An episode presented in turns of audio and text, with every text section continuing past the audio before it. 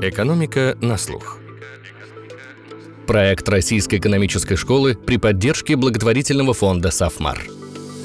Всем привет! Это «Экономика на слух», с вами Филипп Стеркин и Екатерина Севикова. Вместе с Катей мы сделали подкаст, о котором давно мечтали, о русской классической литературе. Конечно, не литературе самой по себе, а о литературе как зеркале русской экономики. Об этом мы говорим с филологом Татьяной Трофимовой, которая преподает на совместном бакалавриате Российской экономической школы и Высшей школы экономики. Какие произведения, по ее мнению, помогут лучше понять экономику той эпохи? Насколько велико было общественное влияние русских писателей, например, Тургенева и Чернышевского. Как певец природы, лирик Фет, ставил экономические эксперименты, что о русской экономике и роли человеческого капитала рассказал Гончаров, и как его наблюдения получили подтверждение в исследованиях о следах ГУЛАГа в экономике регионов. Татьяна назвала русскую классическую литературу лабораторией реальности. Но мы говорили не только о том, как и что писали о социальной среде великие русские писатели, но и о них самих, и узнали много нового. И небольшой анонс. Татьяна, как мы уже сказали, преподает на совместном бакалавриате РЭШа Высшей школы экономики. Это уникальная программа двух ведущих вузов сочетает в себе сильную подготовку по экономике, математике, английскому. При этом студенты могут сами выбирать предметы из самых разных областей, от литературы до физики. Выпускники программы востребованы и в бизнесе, и в науке, поступают на PhD в ведущие мировые университеты. Ознакомиться с программой бакалавриата можно на сайте. Подробности по ссылке в описании к выпуску. Татьяна, добрый день. Катя, привет. Добрый день. Добрый день, Филипп, Екатерина. Для начала базовый вопрос что об экономике, о ситуации в экономике может рассказать классическая литература не экономисту? То есть насколько она может сформировать представление об эпохе и насколько можно полагаться на этот источник? Надо сразу понимать, что литература не пишет про экономику. Литература больше концентрируется на том, как это переживают люди, на нравственных проблемах, на выборе, который совершают герои, на том, как они углубленно размышляют над чем-то, над последствиями слов, выборов и неудачных действий. Но поскольку все метания и размышления героев не происходят в вакууме, и чаще всего они обусловлены как раз разными социальными и экономическими явлениями, которые ну, как-то определяют их жизнь, то в этом смысле, конечно, и для неэкономиста, и для экономиста уже в большей степени литература что-то может сказать о том времени,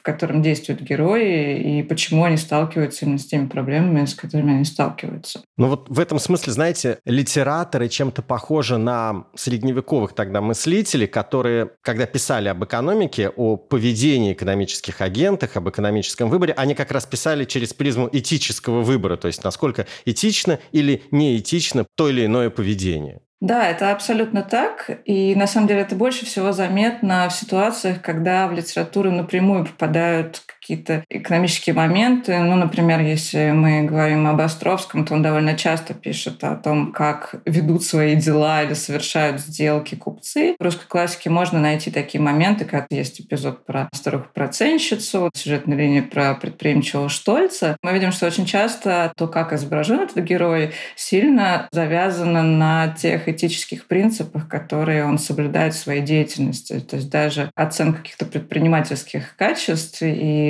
поведение экономического, социального, общественного героя сильно оценивается через то, какие у него человеческие качества, какие он этические выборы совершает и так далее. Кого из русских писателей-классиков особенно стоит почитать именно для того, чтобы понять, с одной стороны, представление об экономике той эпохи, а с другой — социально-экономическое устройство? Это не будут те тексты, в которых напрямую что-то можно вычислить, но это очень интересный фон, который становится часто смыслообразующим в некоторых текстах. И я бы сказала, что, ну, наверное, стоит почитать записки охотника Тургенева. Мы привыкли их немножко воспринимать сквозь призму, которую нам сам Тургенев очертил спустя много лет после того, как он выпустил первый раз этот сборник. И там он сказал, что он нападал на своего злейшего врага крепостничества, хотя мы знаем, что в процессе, когда он он писал эти тексты, у него не было такой идеи, и он не особо был озабочен тем, чтобы громить крепостничество. И у него в целом там есть очень разная картина крестьянской жизни, и мы видим, что это очень разные люди с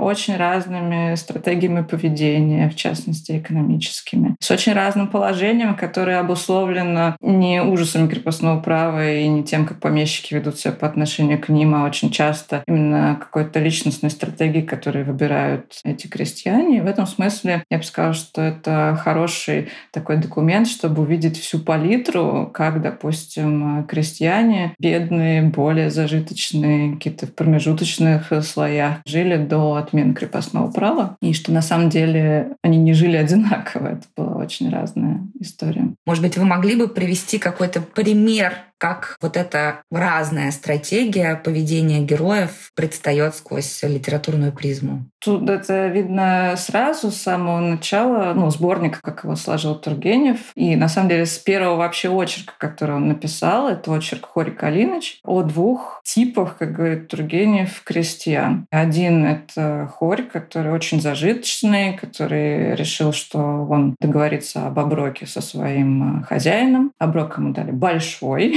но тем не менее он сказал, что он с этим справится. И мы видим, что он справляется. У него очень хороший дом, очень чистый, большая семья, у него много лошадей. Он занят своими делами, говорит помещику, что не надо вникать, чем он занят. То есть он очень предприимчивый человек, который сколотил очень крепкое хозяйство, очень непростой. И когда рассказчик с ним разговаривает, он видит, как много Хорь не проговаривает. То есть он вроде соглашается со всем, но видно, что он продолжает в голове думать что-то свое и рассчитывать, как он ведет себя, исходя из своих интересов. То есть это такой тип крестьянина, который хорошо знает свои интересы, как он будет достигать, преследовать интересы и достигать своих целей. И вот он это делает. И второй тип, который рядом рисует Тургенев, это Калиныч, который, ну, в общем, мог бы быть таким же, но он не хочет. Он ужасно бедный, зависит э, полностью от своего хозяина, не хочет как-то осесть и заняться улучшением своего даже материального положения, потому что в его интересах ходить со своим помещиком, охотиться и как-то так проводить свою жизнь. То есть он просто другой человек. И видно, что положение крестьян определяет не только то, как к ним относится помещик, но и какие-то индивидуальные свойства характера. И, кстати говоря, это тот момент, который вызвал очень много нареканий у цензуры. Известно, что записки охотника имели тяжелую цензурную судьбу. И когда Тургенев попробовал собрать сборник в 1952 году, цензура пропустила первый сборник, а вторая цензура сказала, что это кошмар, уволила первого цензора. И, собственно, претензия цензуры была в том, что все эти люди выглядят как будто это ну, действительно люди со своим внутренним миром, эмоциями, целями. И так недолго дойти до состояния, что это такие же люди, им лучше быть свободными. Поэтому так нельзя изображать крестьян. В этом смысле Тургенев сделал такой прорыв в эмоциональном изображении крестьянства. И если мы хотим посмотреть на то, как, например, жили дворяне и как было устроено их управление поместьем, то, откуда они получали прибыль, какой они себе могли позволить образ жизни в связи этим, то в этом смысле, мне кажется, страшно удачным текст Обломов, как раз Гончарова, потому что ну, мы привыкли, что роман начинается с того, что Илья Ильич лежит на диване и не может оттуда встать, потому что он не хочет начинать действовать, но при этом есть фактура, он лежит практически в центре Петербурга. Он нанимает там квартиру. Квартира довольно большая. Это, видимо, дорого стоит. Вообще-то образ жизни надо себе позволить. И его беспокоит то, что ему пишет староста об убытках в имении. Конечно, его беспокоит, потому что это напрямую влияет на то, насколько он может э, продолжить спокойно лежать конкретно в этой квартире в центре Петербурга. И дальше в этом романе, в общем, очень много определяется тем, что он никак не может решить сменить старосту, взяться за управление своим поместьем, привести свои дела в порядок. И, в общем, это движет его той точке, в которой в итоге оказывается. И в этом смысле это такой хороший образец того, как дворяне пытались справиться со своим имением, как они очень часто решали это не делать сами, отдавали на откуп старостам, управляющим и так далее. И в этом были свои проблемы. То есть это такая механика управления дворянским поместьем, которая на самом деле была у всех более-менее зажиточных дворян. Там могло быть разное количество крепостных, но с такой ситуацией большинство из них сталкивались. Еще один там текст, который я очень люблю в этом смысле, который тоже много рассказывает, это роман Толстого Анна Каренина который ну, мы воспринимаем обычно по линии Анны Карениной, но там есть э, почти такая же по объему линия Константина Левина, и он весь находится в мыслях о сельском хозяйстве, о реформировании его, о переустройстве вот этой всей поместной жизни. Он пытается принять участие даже в местном самоуправлении, в земствах. Ему не нравится, у него не получается. Мы знаем, что Толстой скептически относится к этому явлению, но тем не менее мы видим довольно много вот этой жизни на местах, и вот этот вот кусок, про который обычно не говорят, это местное самоуправление, что оно действительно было, и можно было им пользоваться, но было много входящих условий. Нужно было быть в хороших отношениях с всеми помещиками вокруг, проходить имущественный ценз, уметь налаживать, как мы бы сказали, социальные связи. И вот этого у Левина нету, он раздражается, поэтому решает, что он погрузится в хозяйство. То есть это тоже такой довольно большой блок, который говорит о том, что можно было вести свою жизнь вот таким образом и как-то принимать участие в том, как управляется губерния, например. Ну вот если тогда продолжать линию Тургенева, существует предание, что Авраам Линкольн сказал Гарриет Бичерстоу, написавшей «Хижину дяди Тома», что так это вы та самая маленькая леди, из-за которой разгорелась вот эта Великая война. Он говорил о гражданской войне, которая привела к отмене рабства. А можно ли сказать и про русских писателей что-то подобное? Скажем, про Муму Тургенева, если, например, можно ли оценить каким-то образом влияние произведений, влияние писателей на социально-экономические перемены в обществе? Мне нравится, что вы здесь э, решили продолжить линию Тургенева, потому что действительно Тургенев — это тот человек, который, кажется, оказывал больше всего влияния, не всегда желая, в общем, это делать. У него не было мысли куда-то сподвигнуть общественные массы, передвинуться или что-то сделать. Про него говорили, что он очень хорошо улавливает что-то такое в воздухе своей эпохи, своего времени и умеет это изобразить в тексте. Но если говорить о том, что больше всего повлияло из текстов Тургенева, то это не Муму, это «Отцы и дети». Они были опубликованы в 1962 году, в феврале. Вызвали много споров. Споры эти касались образа Базарова. Появились полярные мнения по этому поводу. И ну, в целом пока все еще в рамках литературы. Но спустя несколько месяцев, в мае, в Петербурге начались, их называют пожары. На самом деле это были поджоги. Люди не понимали, что происходит. Просто в какой-то момент поджигались дома. Они горели быстро, были деревянные крыши. Никто не знал, где случится следующий пожар, сколько домов сгорит. В какой-то момент горел Апраксин двор. И Тургеневу сказали, что смотрите, что делают ваши нигилисты. Они жгут Петербург. Тургенев вообще не имел в виду, мы знаем содержание отцов и детей. Ничего такого нигилисты не делают. Более того, ну, не было никаких нигилистов. Это слово, которое Тургенев в своем тексте придумал. Ну, то есть было слово нигилист, но оно не означало никакую социальную группу, которая имеет какую-то общность идей и вообще чем-то объединена, что она там радикальная, отрицающая старые, и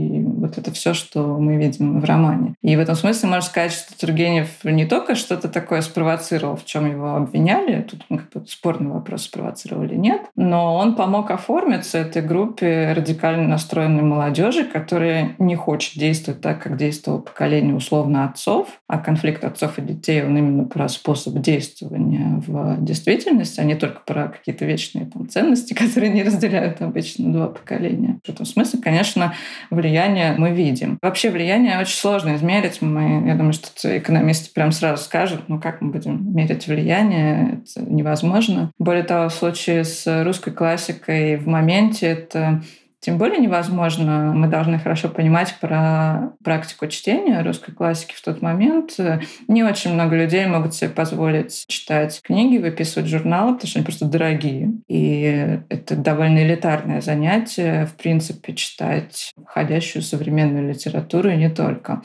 Ну и плюс по отношению к общему населению Российской империи дворянство все-таки занимает совсем маленькую часть. А чаще всего читали дворяне, но, может быть, там мещане могли себе позволить подписывать подписываться на журналы, покупать книги и так далее. То есть мы еще должны понимать, та группа, на которую, в принципе, может быть оказано влияние, она, ну, может быть, не сильно большая в общем проценте общества, но она, может быть, много что определяет. Это и главное, на кого ты влияешь. Главное влиять на какую-то группу, принимающую решения. Совершенно не факт. Это тоже был очень спорный вопрос и для литераторов того времени, потому что мы знаем также, например, роман «Что делать» Чернышевского, который был написан, кстати говоря, после того, как он был арестован. Арестован создан был после петербургских пожаров, потому что было решено, что он идеологически способствовал вот этой радикализации и революционным, в общем, уже действиям людей. И, собственно, вот эта вот вся история, которая началась условно с отцов и детей, закончилась для Чернышевского тем, что он отправился на 14 лет каторги и вечное поселение в Сибири и исчез с горизонта и литературного, и общественного.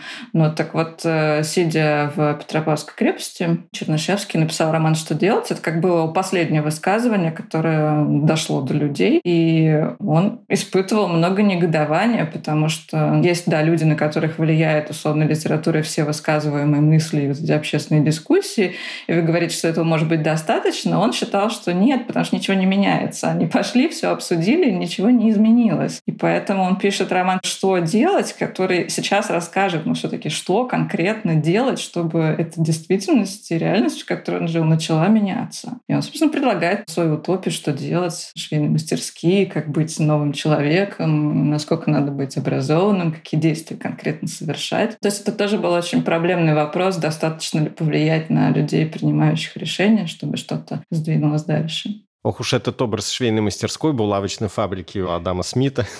Кстати, про швейную мастерскую.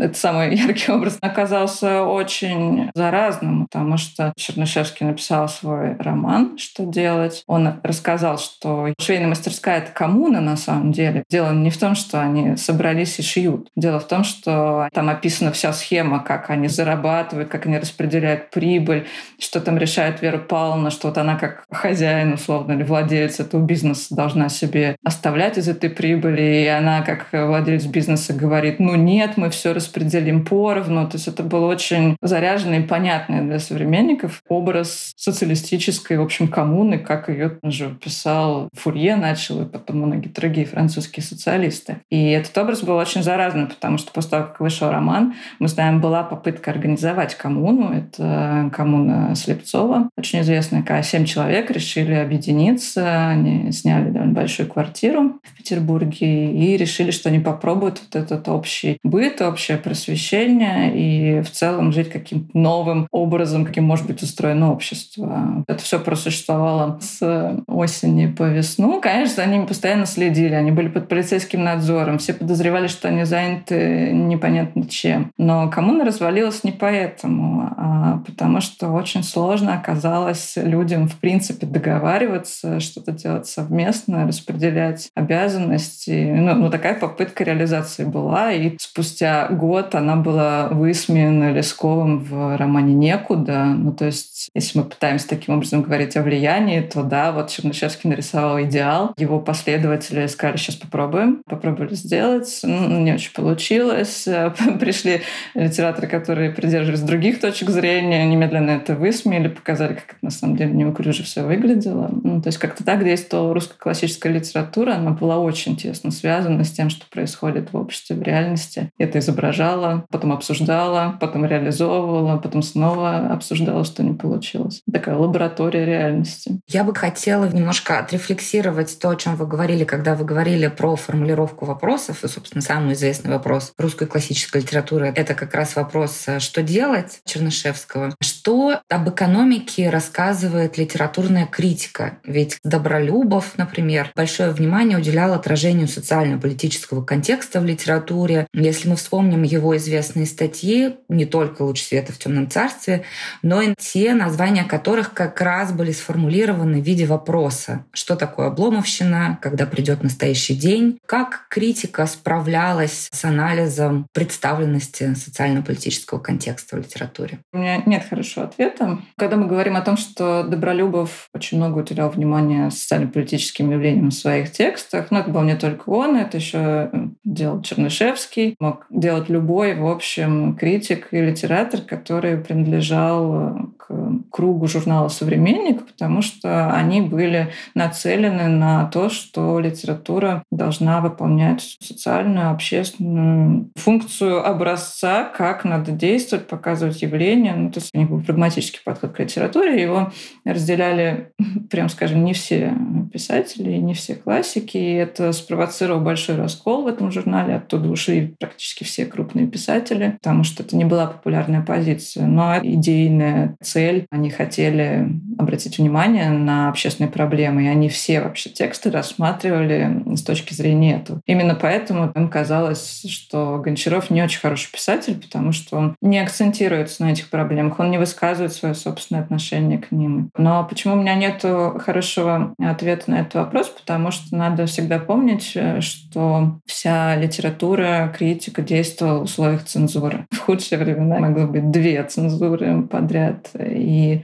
тексты все должны были проходить э, через э, чтение цензором и через справку. А цензор следил за несколькими вещами. Он следил за тем, чтобы не подвергались сомнению какие-то основы того, как устроено государство. То есть нельзя было обсудить, насколько монархия — это хорошая форма правления для России. Это было невозможно. Нельзя было подвергнуть ну, вообще какой-то критике, сомнениям, вопросам фигуру императора. Точно так же православие так, что должны быть и какие-то нравственные идеи, и не должно быть э, какой-то ереси. Ну, например, на Тургенева пострадал текст «Бежен лук», где мальчики в ночи рассуждают о водяном, русалках и еще что-то. И это не монтируется с православием, и это все было вычеркнуто. Ну и в целом она следила, чтобы не заходили какие-то вредные идеи. Часто мы видим соображения Николая Первого, например, или цензоров, которые говорят, что не надо литераторам лезть не в свою область. Вот литература, пишите о литературе. Поэтому Добролюбов, Чернышевский, конечно, они пытались обсудить что-то важное для них, потому что это их идейная программа обсуждает социальные преобразования, которые они не могут на самом деле обсудить. Через какие-то образы литературы они пытались рассказать, что на самом деле было недокручено писателем, а что стоило бы сделать. Тут очень сложно попытаться трактовать, что они хотели сделать, почему они так писали, и какие-то конкретные тексты обсуждать с точки зрения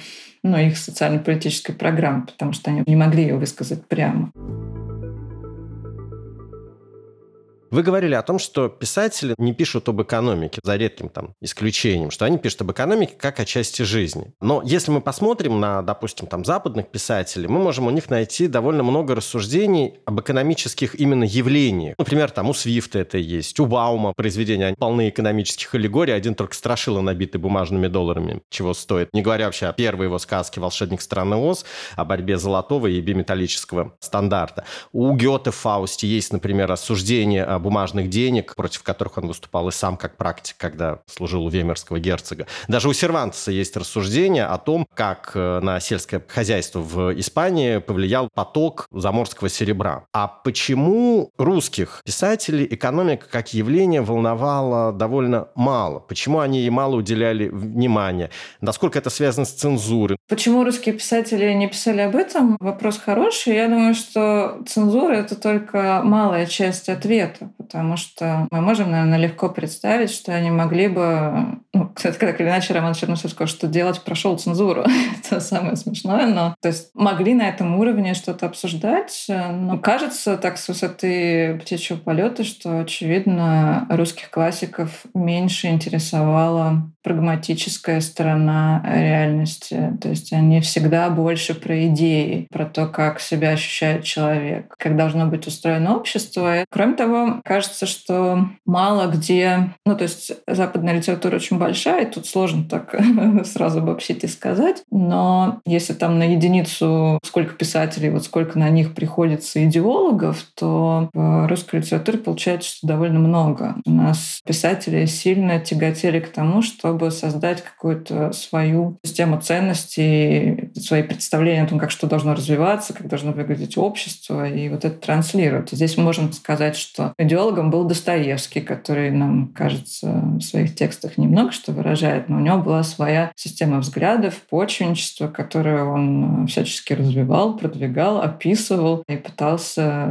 обсуждать в каких-то отдельных вещах. Есть суперизвестное толстовство, которое, конечно, Толстой поддерживал наполовину, но оно все родилось из его представлений о том, как может выглядеть общество, как оно должно развиваться. И это как получается, что очень много идеологов, в принципе, для писателей в русской литературе, но идеолога не очень же волнует, как конкретно будет реализована и какая должна быть экономическая стратегия. А вот здесь у меня такой вопрос. Достаточно значительная часть дворян в России служили. Часть русских писателей, соответственно, тоже служили. И их, наверное, как-то, ну, волновало, будут ли реализованы их идеи. В первую очередь приходит на ум Салтыков-Щедрин и его история одного города, города Глупого. Мне вот вспоминается градоначальник Прыщ, который, хотя, как он говорил, сам не либерал, но на самом деле это такой апологет либеральной экономики. Я не лезу в дела горожан, вы не лезете в мои дела, и будем жить раздельно и счастливо. И при нем город расцвел, достиг невероятного экономического развития. В общем, такой гимн либеральной. А Салтыков-Щедрин был практиком. Кого бы вы еще вспомнили? Ну, тут есть общая канва, поскольку многие литераторы были дворянами, у них было несколько вариантов. Если они хотят, в принципе, продвигаться по табели о рангах куда-то вверх, а не остаться там, где они были после выпуска из университета, то у них было несколько вариантов. Это пойти на службу, стать чиновником, стать военным и делать военную карьеру. Ну, или все остальные варианты не предполагают, в общем, более-менее то, что они будут куда-то продвигаться. Ну, да, да, да, не все, конечно, но ну, часть, естественно. Речь идет о части дворянства. Надо сказать, что на самом деле многие литераторы пробовали начинать со службы, просто потому что это понятный способ. Кроме того, не всем из них было на что жить, а служба — это жалование и совершенно понятная система. Но далеко не все на ней прижились, и, наверное, Салтыков-Щедрин — это просто самый экстремальный такой образец, потому что он больше 20 лет находился на службе, и не мелким чиновником. Под конец своей карьеры он занял очень высокие позиции. Был вице-губернатором сначала в Рязани, потом в Твери. Это вот совсем немало. Но Салтыков-Щедрин, он интересен тем, что, с одной стороны, он чиновник, и на самом деле у нас нет каких-то убедительных свидетельств, что он был очень своеобразным чиновником или что он как-то действовал иначе, или он был как-то оригинален и шел в разрез той системы, в которой он был встроен. Ну, чиновник и не может идти в разрез системы, в которую он встроен. Да, именно так. Иначе он не был бы там 20 лет и не получил бы те позиции, на которых он оказался. И в этом смысле стоит вопрос, что, с одной стороны, как бы я тут чиновник, а с другой стороны, я критикую чиновничество и всю эту систему, в которой я встроен. Наверное, у Салтыкова-Щедрина был по этому поводу какой-то внутренний конфликт, но мы про него не очень знаем. Ну и, кстати говоря, история одного города была написана после того, как он вышел в отставку. Все-таки он не делал это совсем одновременно. У него были сатирические очерки одновременно с его службой, но такое вот совсем а, яростное и яркое было сделано уже после. Тот же Прыщ, он просто не занят ничем. Он говорит, давайте мы будем жить как-то все отдельно, я не вмешиваюсь ни в какие ваши дела, а вы тоже меня не трогаете, и все спокойно. И в этот момент становится понятно, что самоуправление тоже нормально работает, и люди там устраивают чуть не рынок, и какое-то совершенно свободное общество, и богатеет, и процветает. И кажется, что это действительно очень многообещающая мысль, что Салтыков-Щедрин прочитал Адама Смита, может быть, еще чего-то. У него была возможность много что прочитать к тому моменту, но мы не знаем, происходило ли это. Кроме того, если мы посмотрим на историю одного города, вот это все процветание, оно занимает очень мало времени, очень мало пространства. Это буквально несколько предложений, в которых он это объясняет. А дальше он переключается на что-то еще, и, в общем, это нам как-то не дает возможность заподозрить, что Салтыков-Щедрин прямо имел какую-то стройную систему в своей голове, как должна быть устроена экономика государства и какой способ лучший. То есть он описывает очень много разных, как кажется, глупых способов поведения градоначальников. И вот эта вот история, когда Прыщ говорит, что вы как-нибудь сами разберитесь, она тоже оказывается одной в ряду. В этом смысле у нас э, нету представления какой-то стройной системе взглядов экономических Салтыкова-Щедрина. Но есть, э, на самом деле, для меня, по крайней мере, более интересные примеры литератора, который служил довольно большую часть своей жизни. Это Гончаров. Он с самого начала поступил на службу, потому что у него не было возможности не служить. Он не служил ради карьеры при этом, то есть это явно его не интересовало, его мысли были вокруг литературы. Но что давало возможность литераторам, когда они служили, это способность ездить по территории России. В тот момент перемещение по стране было устроено так, что человек не мог просто взять и решить поехать посмотреть, как все устроено. Ему нужны были документы подорожные, иначе он просто никуда не сдвинется. Может не выехать просто из города и дальше не сдвинется ни с какой почтовой станции. В этом смысле Салтыков-Щедрин и Гончаров, у них были широкие возможности для наблюдения, что происходит на территории России, куда, в принципе, можно добраться. И Гончаров этим активно пользовался. Его письма в этом смысле очень содержательны. Он рассказывает много о том, как э, живет провинциальный город в России, и не только город. И что интересно у Гончарова, ну, то есть он был этим мелким, относительно мелким чиновником, В таком случае он не делал карьеру, и у него есть текст, который обычно выпадает из школьной программы, выпадает из нашего внимания. Это фрегат Паллада. Тоже в рамках своей службы он устроился на борт этого корабля, потому что ему хотелось совершить это путешествие. И если сначала оно для нас выглядит очень экзотически, ну, потому что они объезжают весь мир, и это, в общем, все такие общества нам не близкие, то самое интересное начинается в конце этой книги, собранной, ну, то есть самых последних очерках, потому что Гончарова высадили с восточной точки нашей страны, и ему надо было добраться обратно в Петербург самому. И вот он поехал через всю Россию. Это вообще было прям экстремальное путешествие на тот момент. И Гончарову тоже давалось тяжело. И в какой-то момент он доезжает до Сибири, до Иркутска. И у него есть эпизод, где он говорит, что его поражает. Ему казалось, что отчеты говорят, что на этой территории ничего нету. А он доехал и видит, что там есть сельское хозяйство, там растет ячмень, конопля. Люди довольно предприимчивые, что там, в принципе, есть предпринимательство, там есть вольно наемный труд, а это еще не крепостное право действует. И Гончаров в какой-то момент понимает, что ключевой момент, который его поражает, что там нет отношений, характерных для крепостного права. И он прям это все описывает, это довольно смелое описание. После этого он, правда, сообщает, что дальше он так замерз, устал, что ничего не видел в Иркутске, и на этом заканчивается все его путешествие. Но мы знаем, что после этого он написал очерки по Восточной Сибири. Сильно позже, когда у него вообще появилась возможность говорить об этой теме, он написал, что в Иркутске он встречался с декабристами. Декабристы продолжают сидеть в Сибири. И хотя это середина 50-х, вот они уже 30 лет там находятся. И за то время, что они там находятся, в отсутствии крепостных отношений в Сибири появляется довольно интересная система. Она интересная для экономистов в том числе,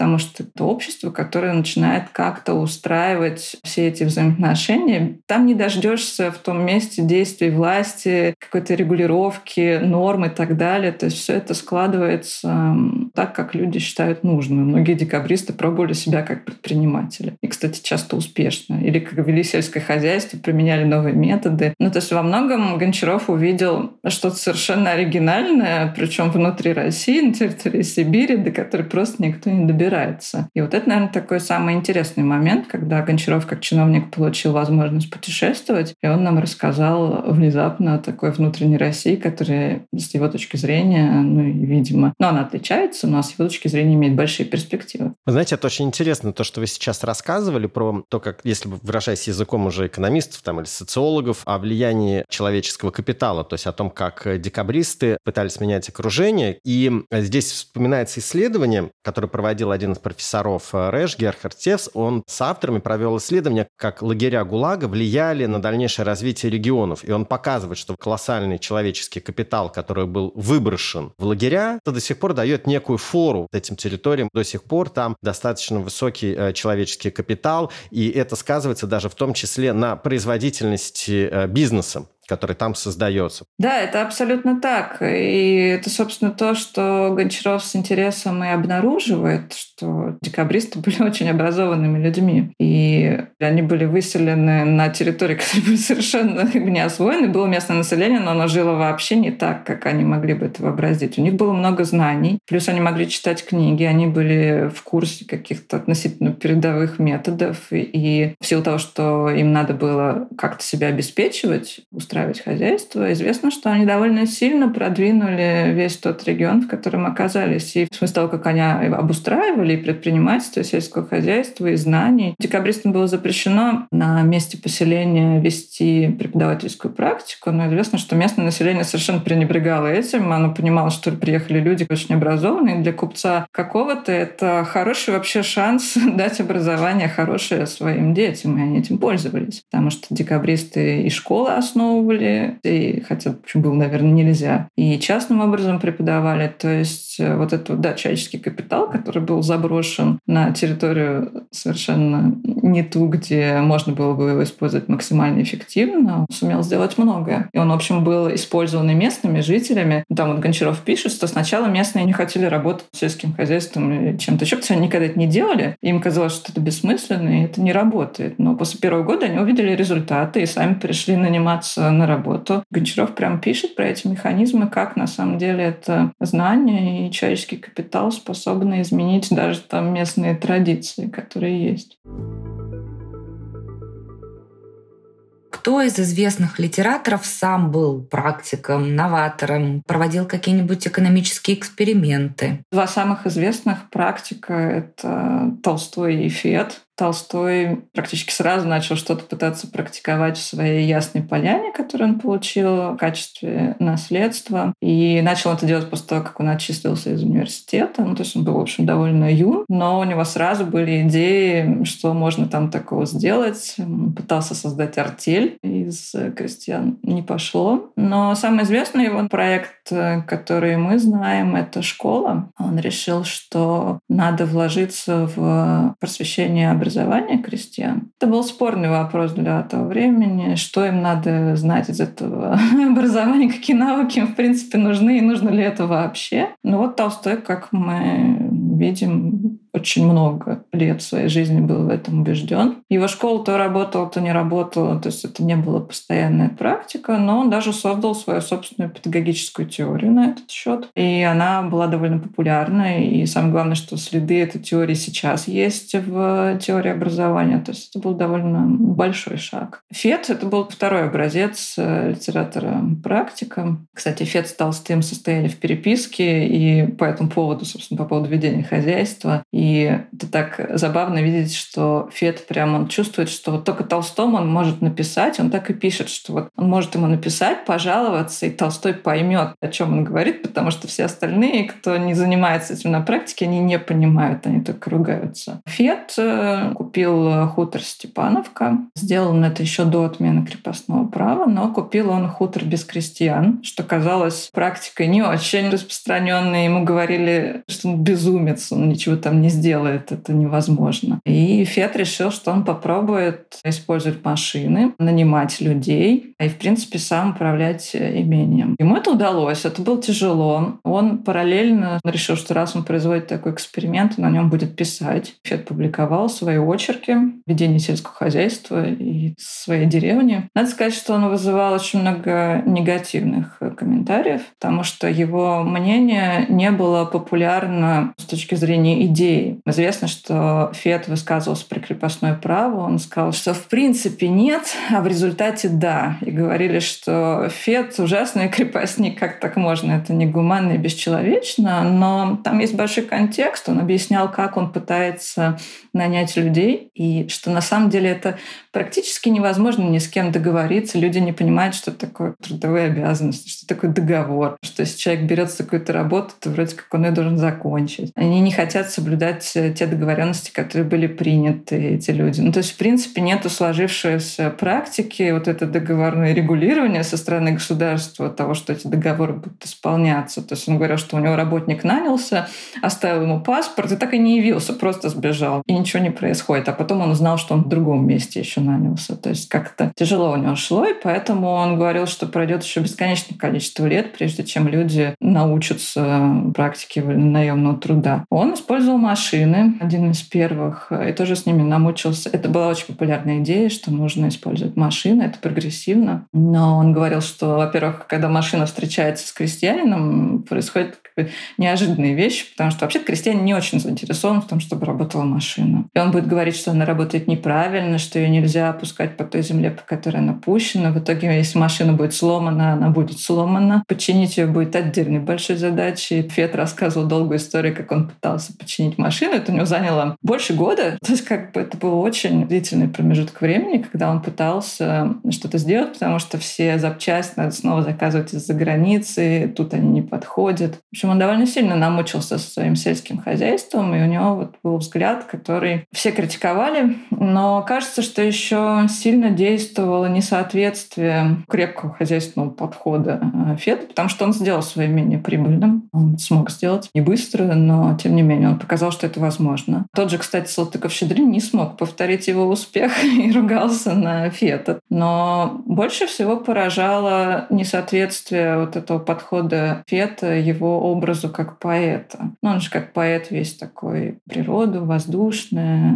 А ему говорили, как ты такой... Ну, ты как поэт, кажется, через тебя должно быть солнце видно. То есть такой человек прозрачный. А потом внезапно сталкиваешься с реальным Фетом, а, а он там занимается своими вопросами в имении, жестко третирует работников, которые у него есть, и добивается результат в совершенно неподходящих условиях. И это снова к вопросу о том, что любое предпринимательство и какой-то успешный бизнес-результат, как мы бы сказали, оценивался с точки зрения этического выбора и человеческих качеств. Казалось, что Фет лукавит, потому что мы смотрим на его текст, и мы не можем представить, э, что он такой жесткий помещик. И в этом есть вот эта двуличность, а двуличность автоматически заставляет оценивать все его успехи как хозяйственник отрицательно. Ну вот кстати, то, о чем писал Фет, это же ведь, в принципе, было а, свойственно вообще всей той эпохи. Но, с другой стороны, вот я подумал, пока они находились в этой системе крепостного права, им казалось, что другой эффективной альтернативы, как бы это ни звучало ужасно, но ее не существует ни здесь и ни сейчас. То есть нужно систему менять, и тогда, в общем-то, появятся договорные отношения, появятся институты, которые будут э,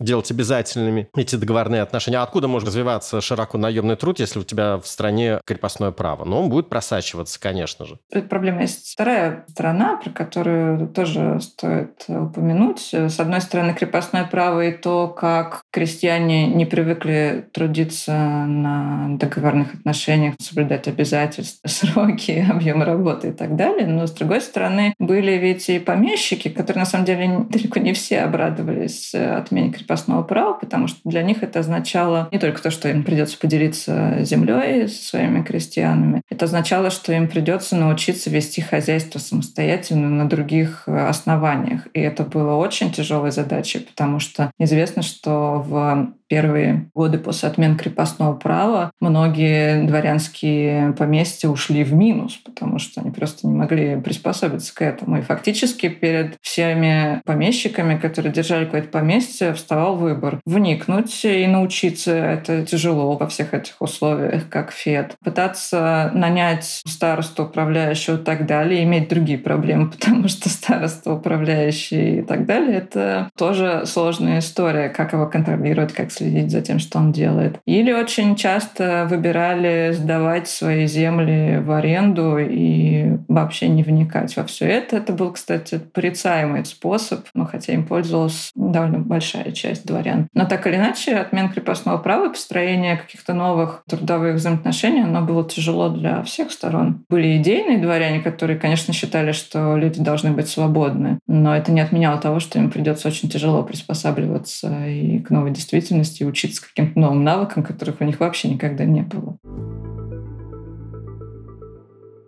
В заключение этого эпизода его краткое резюме в виде списка книг. Вот как выглядит топ-5 произведений русской классики, которые, по мнению Татьяны, могут многое рассказать об экономической среде той эпохи. Это Хорик Калинович Тургенева, который очень хорошо показывает разные стратегии крестьянства и что все, в общем, может быть сложно и определяться не только ужасным крепостным правом. Это обыкновенная история Гончарова, где вот этот конфликт, с одной стороны, головы и разума, с другой стороны, чувств, но он положен на эту успешность и предпринимательство в жизни. Это что делать Чернышевского просто как очень мощное визионерство. Как можно радикально это сломить и построить э, какие-то другие формы, другой тип общественных отношений. Это Обломов, второй слой истории про то, почему он может вообще в принципе позволить себе находиться в таком состоянии и лежать, потому что за обломом открывается экономика дворянских поместий, которая довольно хорошо там прописана. И последний текст — это Анна Каренина Толстого в той линии, где Константин Левин пытается что-то сделать со своим поместьем, а рядом на его фоне есть Вронский, который гораздо более успешен, кстати, в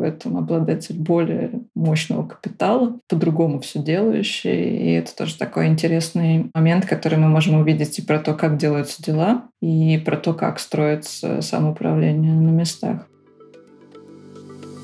На самом деле мы не прощаемся с Татьяной. Нам было так трудно оторваться от разговора с ней, что мы записали сразу две серии подкаста. Во второй части мы поговорим об отношении литераторов к деньгам, предпринимательству, прогрессу, а еще о том, чем знание литературы обогащает экономистов и что неожиданного для филолога они могут найти в художественном произведении. Слушайте «Экономику на слух» во всех подкаст-плеерах, оставляйте комментарии и отзывы и рассказывайте друзьям. С кратким изложением всех выпусков вы можете ознакомиться на портале guru.ns.ru, где вы также найдете множество материалов об экономике, финансах и образовании. До скорых встреч!